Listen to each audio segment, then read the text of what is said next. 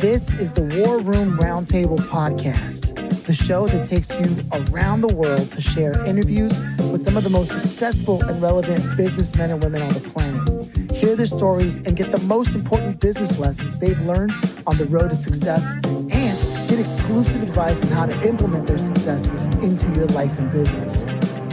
The War Room Roundtable is brought to you by your hosts, Jason Miller, C E O of Strategic Advisor Board, and Philip Llanos, C E O of Own the Rhythm, and former podcast host for Entrepreneur and Incorporated magazine.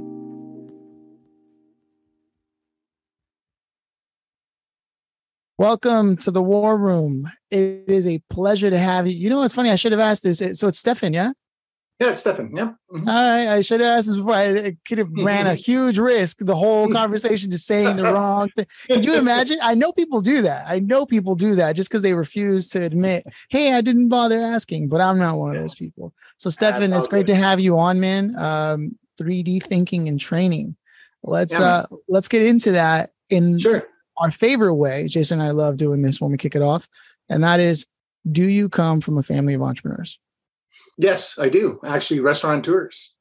Hey. Uh, where I'm Greek, so um, ah, yeah. So uh, dad was uh, dad is, well was was a restaurateur. He's still around, thank God. But yeah, no, he's he was a restaurateur, and he had several restaurants in his life. And um, yeah, uh, my father-in-law restaurateur.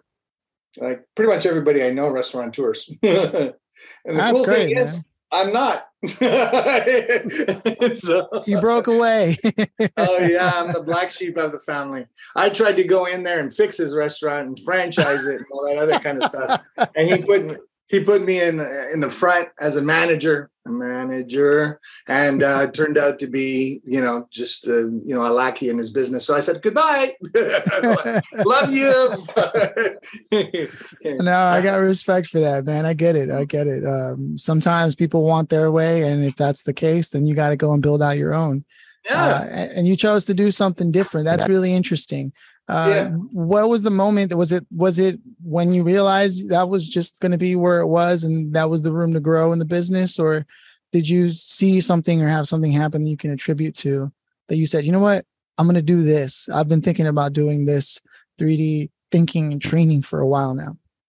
This is going to be a little strange. It's going to sound strange, but I told you I, I was, um, I'm Greek. Uh, I was b- brought up Greek Orthodox. And one of the things that was going on in our religion was um, things that I just didn't really quite understand. And I'm a very analytical, well, was very anal- analytical person. I asked a lot of questions. And so what ended up happening is I kind of decided to denounce the religion and start going out and trying to figure out, you know, what makes human beings tick.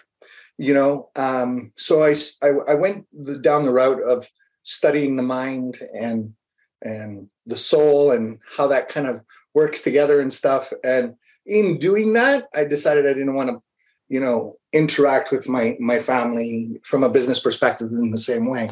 So I started off as a systems analyst and then um, moved into professional speaking and uh, started my own training company. Um, and it was all about, you know, just really try, trying to figure out what makes people tick. And and that's one of the biggest reasons that I just couldn't stay in the restaurant business. So just totally different way of thinking. Yeah. A completely different way of thinking. Like, I mean, I asked questions that my, my parents thought, you know, I was the devil type of thing for a while. So, and I even went up to our archbishop a few times and asked him questions. And he's like, I don't know where you're getting these questions from. Maybe the devil. I don't know. I, you know?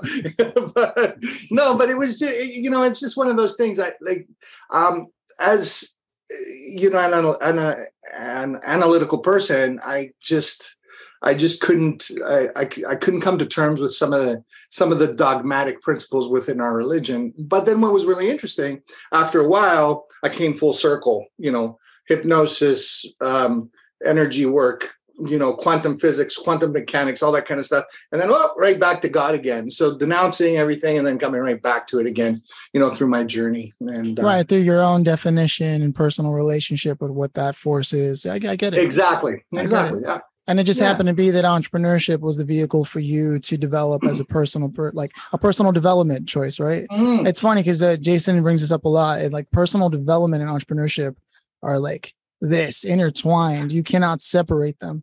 So it's really no. fascinating that we're getting into this this early into the conversation. Well, that's that's my thing. Go deep, go fast. Uh, you know, I've been working with C E Os for the past twenty some odd years and helping leadership teams just kind of identify, you know, not only who they are, but the reason of existence for their inter for, for their business, and um, and pulling out of that their their ability to articulate their, their their most purest value. And you can't do that without personal development and and and I would say spiritual development, to be honest, right? And really be, get really connected with source and really understanding that business and entrepreneurship is not, at least now, the way I look at it, is an expression of God's work on the planet. So um, all these ideas that we get, all these epiphanies and amazing things to change the world, make a lot of money and all that kind of stuff, I don't think happened by accident. And, you know, because some people desire that. Some people want to wear a paper hat and work at, you know, uh, nine to five job, right? You, you, you know, so what's the, what, what makes, what is that difference? And I actually see entrepreneurship as a calling. So. I love it, man. Jason, I, I know you got some thoughts on that, man. It is a calling, right? I mean, you can fight it your entire life. And because I grew up in a very entrepreneurial background, I was in the military for twenty-three years. And I got to tell you, the bug, when you got it, you got it. It doesn't matter what you're doing at that moment. You're always going to be, it might just start as a simple side hustle, right? Yeah. So you get a little side hustle going, then you're like, oh man, shit, this is pretty fun, right? It's like, God, this sucks. I got to be over here because I'm having fun doing this shit right now. Yeah. Right. And then all of a sudden, it's like, oh, this is a real thing now. This is actually making some money. And then it grows. And then it grows. And then it grows. And then you're starting another one. And then another and another and another and another. And then you're like me and you got nine businesses. So, right? And it's just like, it never ends. It just it's doesn't a, stop. It's a virus. That's really what it is. But in, in, in a good way, right? I mean, yeah, if, it yeah, yeah, for, yeah. if it wasn't for entrepreneurs, where the hell would we be? I mean, everything that we see around us is, is a result of entrepreneurship, right? Mm-hmm. You know, our our quality of life increases as a result of people were willing to stick their nose out and, you know, take some risks and make some changes in the world, right? So that uh, that that's the thing. Like I, like I said, like, you know, it's a calling, and and and the, then you know, once you get to a point that you've made enough, you know, money for yourself and enough freedom and all that other kind of stuff. And then it's just about, you know, sharing it with the rest of the world and trying to get everybody else around you to get to that level too, right? You know, my next mission for this next little while is, you know, I want to make everybody around me super wealthy. So all my friends, my family members, everybody, you know, and it's just like, I don't know where I got that from. Maybe, maybe uh, post-COVID, I don't know what the hell happened to me, but um, it was just like, you know, why do we always think about, you know, just making ourselves wealthy? Why don't we just, you know, focus on making some, you know, creating a sort of a, a symbiotic energy of great, of giving the ability of everybody around us, especially the people that we love and care about, just to to be wealthy. And wealthy doesn't only mean money to me; it means everything. So there's a there's a big difference between wealthy and rich. So. Uh, I love that, man. It's true. At a certain point, you can only be so happy making money for yourself. And, yeah. and your happiness will only come when you see others growing because of the work you're doing and what you're sharing with them. And that's a bigger high than anything, because you're like, look at this. Look. And yeah. like you said, it's all part of this design that suddenly falls into your head. And like Jason said, it's like a like a compulsion. You need to get this to be accomplished. And once it's out, then you rest until the bug bites you again. And that's why people will make an exit with huge figures and then give back. I need to get back in the game. And yeah. it's just, some people are just designed to build, to launch, to create, to conceptualize. It's, it's a beautiful thing, man. And, and I can only imagine what that full circle was like, coming back to the restaurateur family and then saying, okay, look, I've come full circle and I get the point of the restaurants now. Do you, did, did that ever happen?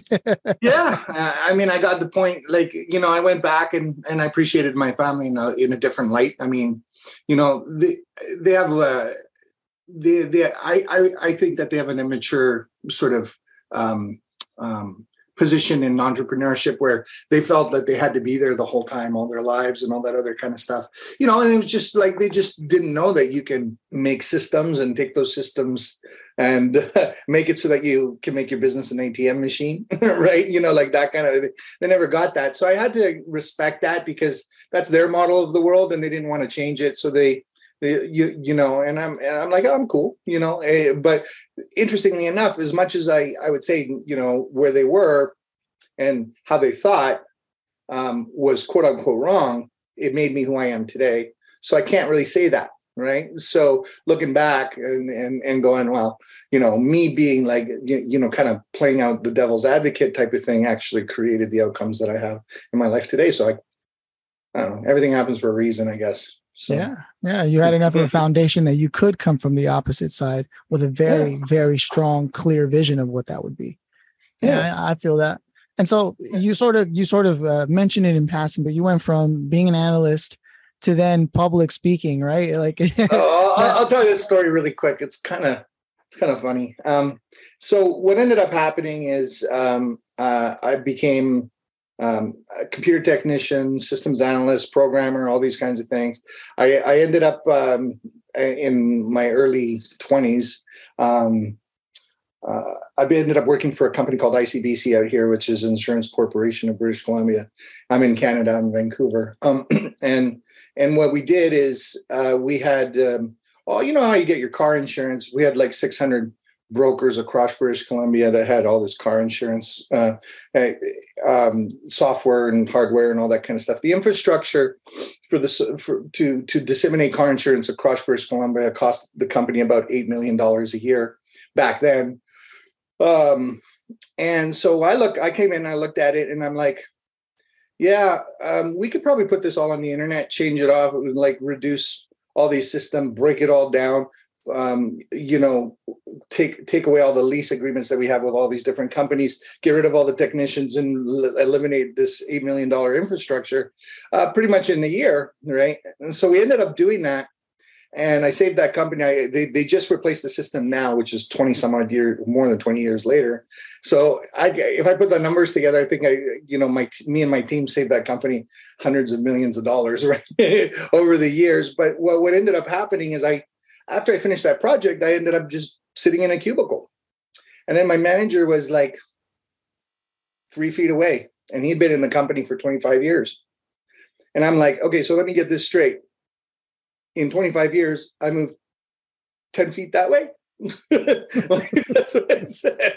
So I literally, that was where my head went. And, you know, and I'd done all this. I was always doing this personal development work along the side. And I just got up and I said, can't do this anymore, ladies and gents. Thank you very much. I, I walked out and went home, uh, told my wife, yeah, well, uh, we have to, you know, have to figure out in the next thirty days how we're going to start making money differently. And she goes, what? And she's pregnant with my kid, by the way. And she, she goes, and she goes, did you, did, did you quit? I'm like, yeah. And, and what are we going to do now? I said, anything but that. Right. Well, why? She goes, well, because I'm not going to move ten feet in twenty-five years. It just, it just didn't fit for me. Right. So then, um, um, I ended up uh, picking up the phone. I think I called about one hundred fifty of my friends and I said, look, I want to get on stage as fast as humanly possible. And they're like, what stage? I don't care. Just put me in front of people. And my first event was a friend of mine who put me in front of the Project Management Institute of British Columbia. I had eighty um, um, project managers in front of me and I did an event. And interestingly enough, the event was co-created by the coordinator and myself because she calls me up. She goes, hey, I hear, Steph, I hear you're a good speaker. I'm like, uh, yeah, okay. Never spoken before in my life. But yeah, apparently I'm good. And so, and so, so, so she goes, she goes, what are your topics? I said, well, the great thing about me is I don't have any topics. I customize my topics to my audience. So why don't we sit down together and figure out what would be valuable for this group? And so we put together a, um, a stress management, you know, how to use your mind to, to manage your stress um, evening. And I went and did that. It was my very first event. And uh, from there, kind of parlayed to a bunch of, you know, corporate events and stuff like that, because these guys got me into all these corporations afterwards. And I was doing corporate events. And then once I was done that, um, I started my own um, event company or my own seminar company, and I was teaching uh, people how to stop procrastinating. Uh, my first event had six people in it, and within about twelve months or so, I had six hundred people come into my events. So I had to learn how to market. I had to learn how to copyright. I had to learn how to package and all these kinds of things, all, all that, um, you know, in, in a short period of time. But yeah, it was, it was great. It caught, caught the attention of a lot of real big speakers at the time, you know, names that you would know as professional development and, you know, in personal development space. And, uh, and from there, I just kind of, I ended up consulting people and working one-on-one with, with high-end speakers and, and coaches, consultants and trainers and all that kind of stuff. And it was just, just kind of flew on its own after that. And that's it. Um, oh, I guess the, the, the other piece is uh, I, I ended up, like, as I'm talking to some people, you know, that were coming to my events, I found that for some reason, the people that were coming to my events that wanted to talk to me after my events were usually more sophisticated, more established business people. And they were saying, there's something deeper to what you're saying. I want to pick your brain a little bit. And then interestingly enough, you know, converting from training to consulting, it turned out to be where they picked my entire program out of my head uh, while they were paying me, by the way, too. And so we created this program called Perceptual Positioning, and it's how to position your business so that no, nobody can compete with you. And and that was like kind of the practical articulation of it. Now I've recognized that, you know, it boils down to what I have in my logo, which says liberate de donum, which is liberate God's gift.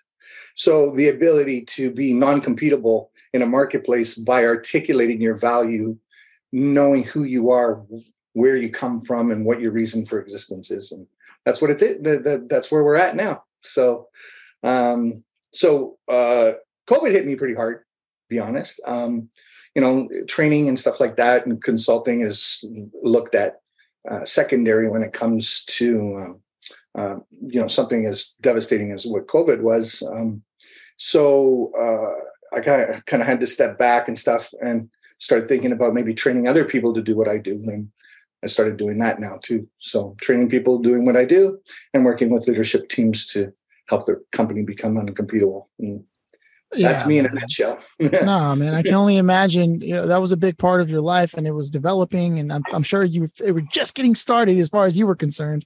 And, and then COVID immediately impacts an industry like that in a big way. Yeah, it was, it was a big hit. It was a big hit. And, you know, it's, you know, luckily we, we made it through, thank God. And, you know, and I didn't, well, I, I mean, I kind of lost my mind a little bit. for a little bit, um, you know, because when you're sitting at home doing nothing, all you're doing is studying and looking at stuff and reading stuff. And next thing you know, you go down rabbit hole after rabbit hole after rabbit hole. And um, and what I, I think what I moved away from, which was always my thing, is that I have a very big passion for human beings, like, you know, and aliveness and livelihood and all that other kind of stuff.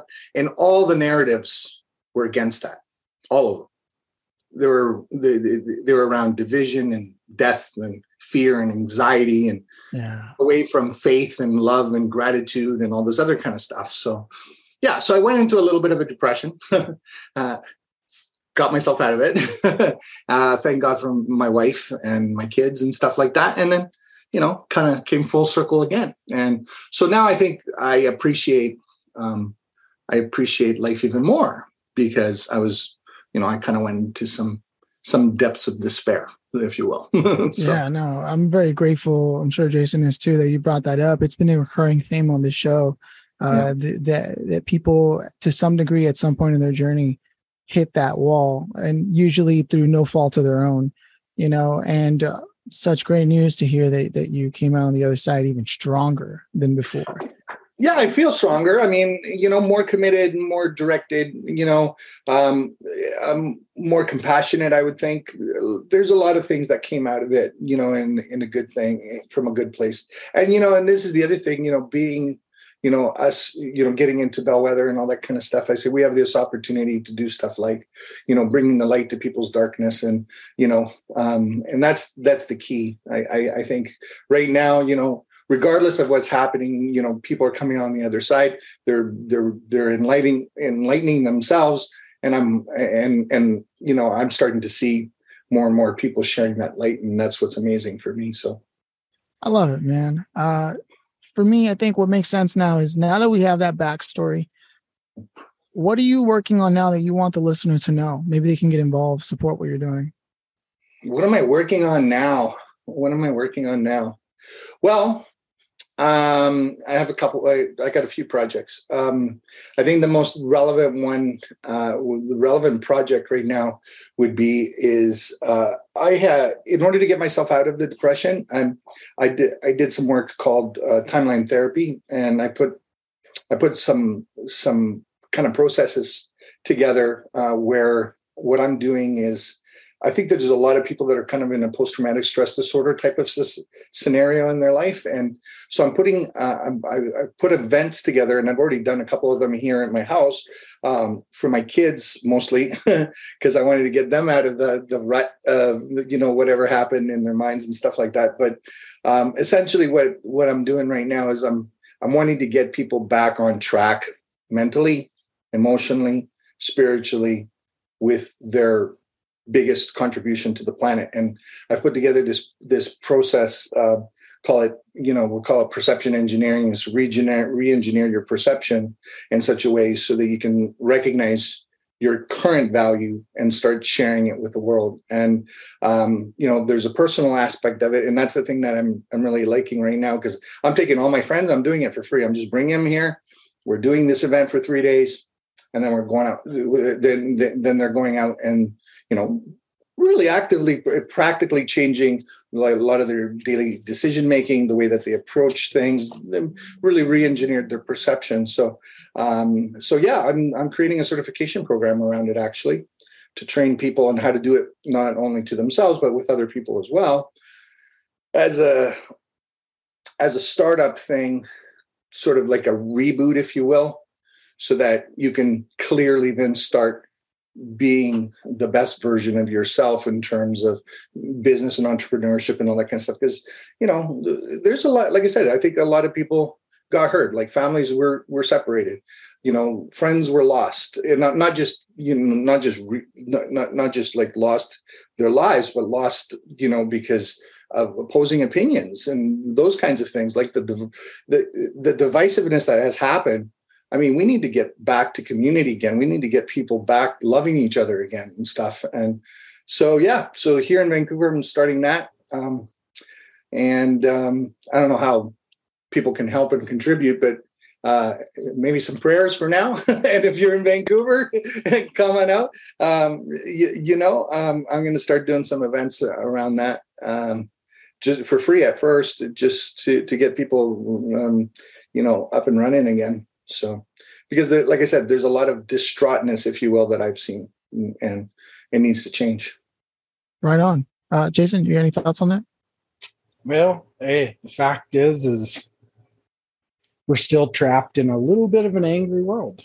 Yeah, it is. It just, it just is what it is, right? And the only way we're going to get out of it is doing it ourselves. It's not like yeah. somebody's going to come help us do it, or you know, there's nobody there at the front door going, here's step one, two, three for, for you as an individual to, you know, get out of this cycle, right? So you mentioned the word community, and that's how we do it. We band right. back together as communities. We stop worrying about necessarily what's outside of our community to start with, right? Yeah. So Jill's tire shop supports Bob's coffee shop with, uh, you know, she brings coffee, and then the local tire shop provides the tires for a local Chevy dealer. You know, everybody, their charities are all local charities. We're supporting a community within itself, right? Yeah. And that's a start. That's where we start. We can start right there, right? And if we just do something that simple, that is one step closer to just healing this whole cluster. Mm. You know what? Uh, I guess we're not allowed to swear, because I'd be all over that. uh, dropping F-bombs everywhere. Right? I, every every once in a while I slip. Call it a true. Freudian slip. Yeah, right? right. But this is the thing, right? I mean, you know, big corporations and all that kind of stuff, you know, they take away the the humanity in, in the buying and selling process, right? You know, yeah. in the buying and selling process at your local area. I mean, we've gone, we made a decision with my wife to go, uh, you know, we're about ninety-five percent buy local only. Right. There's some things that we can't buy local, but, you know, I, I live in kind of a rural community outside of Vancouver, and, you know, we buy all our, you know, we have our own cow that we that we have, like we buy we buy our eggs from here. We buy like uh, we grow our own vegetables. There's vegetables in the local area. We, you know, our friends, they grow this, we grow that, we exchange. And I, I believe that's going to get us back, like you said. Um, it, it's going to get us back uh, that, you know, Jason, you know, to to what's what's important is, you know, forgiveness. Number one, I, I really think that we need to forgive ourselves first, and then start forgiving others for, you know, being influenced in such a way that they could hate you or you could hate them, and vice versa. Right. You know, like is that's the thing. There's, there's some pretty scary narratives that are out there that are convincing people to really not like each other. And I don't know about you guys, even in my personal sphere of influence, I probably lost three quarters of my friendships. Um, yeah. You know, and, and and just being honest, like I did, because, you, you know, it's just like, you know, I don't believe in what you're believing in. Like they wouldn't believe in, in, in what I believe in. And that's fine. But my difference is I don't hate you because I disagree with you. Right. They somehow we've learned, or like in general, like it's a kind of a societal thing that if I disagree with you, I don't like you. Uh, that doesn't make sense to me, because discourse and, and, you know, people's disagreements is what creates evolution. Right. But you have to be able to talk. Right. And, and, and they've stopped, they've, they, they've stopped that too. Right. You know, if you believe in this guy, you, you know, you like this orange faced dude or whatever it is, then I hate you. You know, like those kinds of things. And if you like this and if you like that, I hate you. You like this thing. Like, where did we learn that? We, you, you know, I, and the only thing I could think of is just influence by via social media, via media in itself, and all that other kind of stuff. Because I, I, I don't get it. I know our prime minister here is. You know, I could start dropping f bombs if you'd like, but um, just, um, uh, but but the truth is, like the way that he's created created the narratives to go out there, um, it's created a lot of. D- division and hatred, right? Which is really funny. It's just like, you know, you, you know, from a place of, oh, we're going to love everybody. And, you know, it's good to do, be this way and this way. But if you're not this way, then you're evil. Right. And then everybody else buys that idea. Right. You know, um, it's sad. It, yeah. uh, it, it, it's sad. I'm, I'm, I'm really praying hard that we'll switch that around in community, forgiveness, you know, uh, and then just, compassion and understanding of others, right? And where they're at, because we don't know where everybody's at and what they got going on in their lives and how they made the decision that they make and how they formulated the beliefs that they formulated, whether it's me or you or whoever it is, right? So I have to respect your model of the world. You respect mine. We enrich it each other with each other, and then we can evolve together with new ideas. That's what I think societal interaction should be about. But I'm I'm right there with you, man. We both are. I know for a fact. And it's funny because people will accept this black and white view of the way society should work. We're failing to realize that's a less dynamic person that yeah. you're choosing to be, because to be a dynamic person, meaning something interesting, right? Something with changes and, and, and variables, is to be able to agree with people on some things, disagree with people on some things, and still respect each other just because we're both humans, right? Like it's it's a dynamic, alive, organic process, and choosing to be decided ultimately no matter what. This is uh, if that divisive decided, pre-decided, if there, if you will, right? If that's even a phrase, like yeah. that is a less dynamic way to exist. And entrepreneurs by and large are truly dynamic people. We're able to hold conflicting ideas and, and create something of that, whether whether it's there is absolutely no no clear path forward. And yet at the same time, I have a clear path forward. That's what entrepreneurs are capable of doing. It's a weird yeah.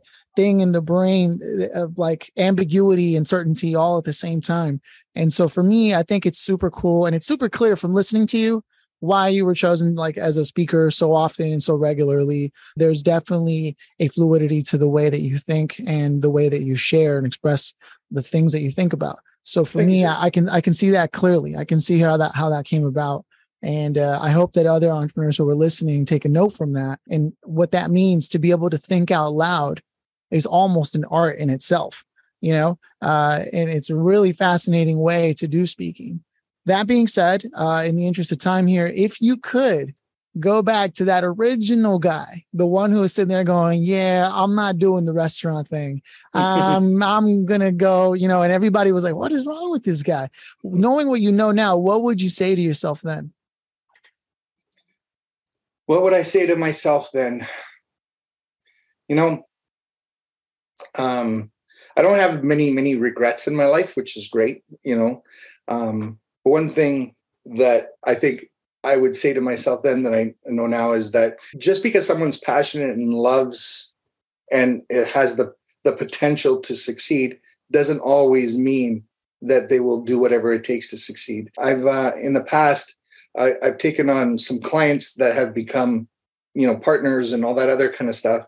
And I'd found that, you know, they had a lot of potential to be able to, to create the success that they were able to create, but they never really created it at the end because of their ego or whatever it is, or their inability or, or whatever. So I've always thought if you have the passion, you could always make it, but it's not, that's not the case. You also have to have the, the, the, the humbleness, the, You also have to have the ability to learn, the ability to allow yourself to have an open mind and those kinds of things. And I and I think in the, uh, what I had done in the past, uh, trained a lot of people, and some of the people that I've trained, I, I, I held on to them too long. And so I did, at some point, you have to know when to cut your losses. And I think that's what I would say to myself back then. That's a valid, valid uh, sage moment. Know when to hold them and know when to fold them. Well, yeah, that's, that's, that's exactly it. I mean, you know, I I feel blessed regardless of what has ever happened. You know, but you know, it's hitting my it's it has hit my wife hard because she says these guys are not going to do what you're telling them that they're going to do or what you think they're going to do. It's just not going to fly, right? And you know, and I wish I just listened to her more. And that maybe that's the other thing I would tell myself. Listen to your wife more often. That that's what I would. Your future wife, listen to her more often. That's what I would say to myself as well. Right? You that know, is that is also I, a I, recurring theme. Right? But I, I, I, just, you know, I love people and I love their potential. I know that they, they, you know, but once again, you know, once the ego kicks in, it's tough to mess with that, right? So.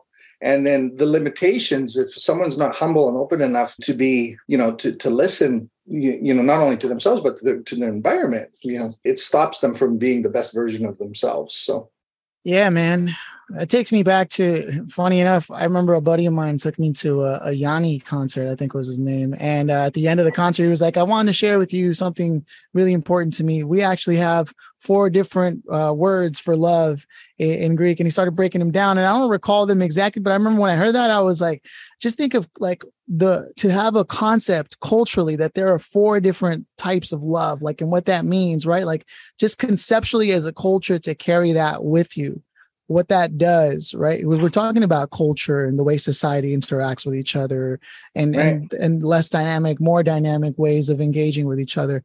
And so a lot of what you say, again, resonates with this idea of like, it's love, you know, yeah. love for, for love for fellow human beings. That's what it boils down to. Hey, there's a Greek word that everybody should look up and try to figure out what it means. It's called philotimo. Philotimo. F, yeah, philotimo. Now, there is no English uh, equivalent translation, uh, English translation or translation uh, that is equivalent. Uh, and even if I explain it to you, it's still not as, as powerful as what it means to Greeks. So philotimo is the honoring of friendship and being honored to be a friend and being honor, honoring as uh, to other friends. And that whole that word, um, if we could somehow encapsulate it and put it into our narratives of, of our life, I guarantee you it would change society overnight. So uh, philotimo is the thing that everybody needs to look up and see if there's a way that we can use that as, as a verb in our day-to-day, you know, realities, you know, the honoring of others around us, you know. Uh, yeah, man, no. powerful stuff. Now, uh, I'm ready for the grand finale, Jason. Is it, is it go time? All right. Go. There's uh, a grand if, finale. Okay. yeah, yeah, yeah. For, for twenty thousand points. uh, if uh, if you could have invited anybody to this conversation today, who would you have loved to have had here and why? Jordan Peterson. Yeah, man, I see that. I see that. I see that. There, there, there's there's not very many men or women in the world. Like, there's a few, but Jordan is one of them that I believe he's our version of of this, at least this generation's Socrates, Aristotle. You know, I I, I really think he's one of the the greatest thinkers that ever lived, and I, I've I've listened to pretty much watched pretty much everything that he's ever done. Read both of his books, and I have to say that if we could just get a ten percent of his understanding and implement it in our world, our world will change. And uh, he's a saint in my books. So yeah, Jordan Peterson. Oh, it's powerful stuff, man. I know a lot of people tend to be polarized by what he says, but he's not. He's not saying it to polarize you. He's he's getting you to look at asking yourself why that triggers you to begin with at all. Right. Yeah, yeah. Interestingly enough, the people that get polarized by Jordan, they just don't understand him. And and I would I I, I would just beg them, just go deeper, right? Because there's there everything that he says. I don't know if you guys know this, but he wrote a book uh, um, called Maps of Meaning. And yeah. the maps of that book, he rewrote every line fifty times, every line for preciseness, so that he can get his word, his, his word across. There's nobody I know that has that level. Uh, very few people that I know that have that level of care to want to communicate effectively, and there there isn't one. So, uh, so he's he is an effective communicator. Just because people don't necessarily like get triggered by certain words, they should look that in look into that, because those triggers mean something about themselves, not about what they're hearing from someone else. So yeah, no, all right. It's been an absolute pleasure, man, having you on. Uh, it it's really, been fun. It's really cool to see how much you care about the people around you. I feel like people around you are very lucky to have you in their life. Uh, and entrepreneurs tend to be that person in their circle. Uh, so a great example of that, and a great reminder for those who are that person, just how much influence and impact you have on the people around you beyond just your business. Uh, remember that you're a human too. You're not, you're not your business. I think that's another right. thing that came from this conversation. Those are my thoughts, Jason. Yeah. I always say, look, we all get up maybe at different times of the day, but uh, we all get up every single day and we do the same things. We brush our teeth. Well, hopefully um, brush your teeth. You put your pants on, shoes. You do all those things. We all do those same things. So nothing makes one person any more special than another, um, in my opinion, anyway. Um, nobody's too big to be a part of something. You know, none of us are too good to stop on the street and have a conversation on a park bench with, uh, you know, somebody that looks like they're uh, less fortunate or whatever, right? Those are all the things that we need to keep doing every single day.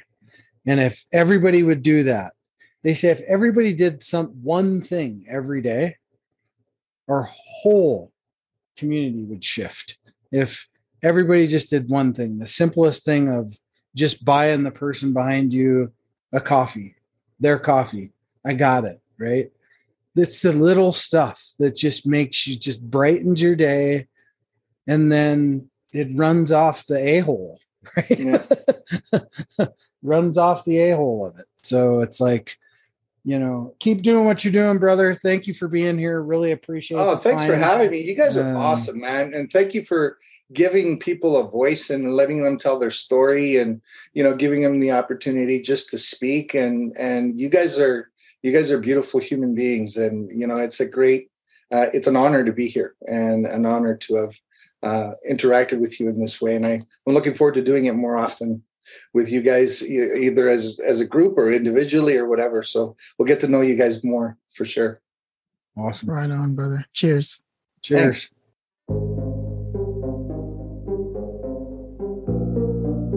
Thanks for listening to the War Room Roundtable with your hosts, Jason Miller and Philip Llanos. please leave your feedback and visit strategic advisor board dot com to get the latest and greatest business advisement on the planet. Follow us on social media for updates, and always remember, if you can dream it and believe it, then you can go achieve it. We'll see you in the next episode.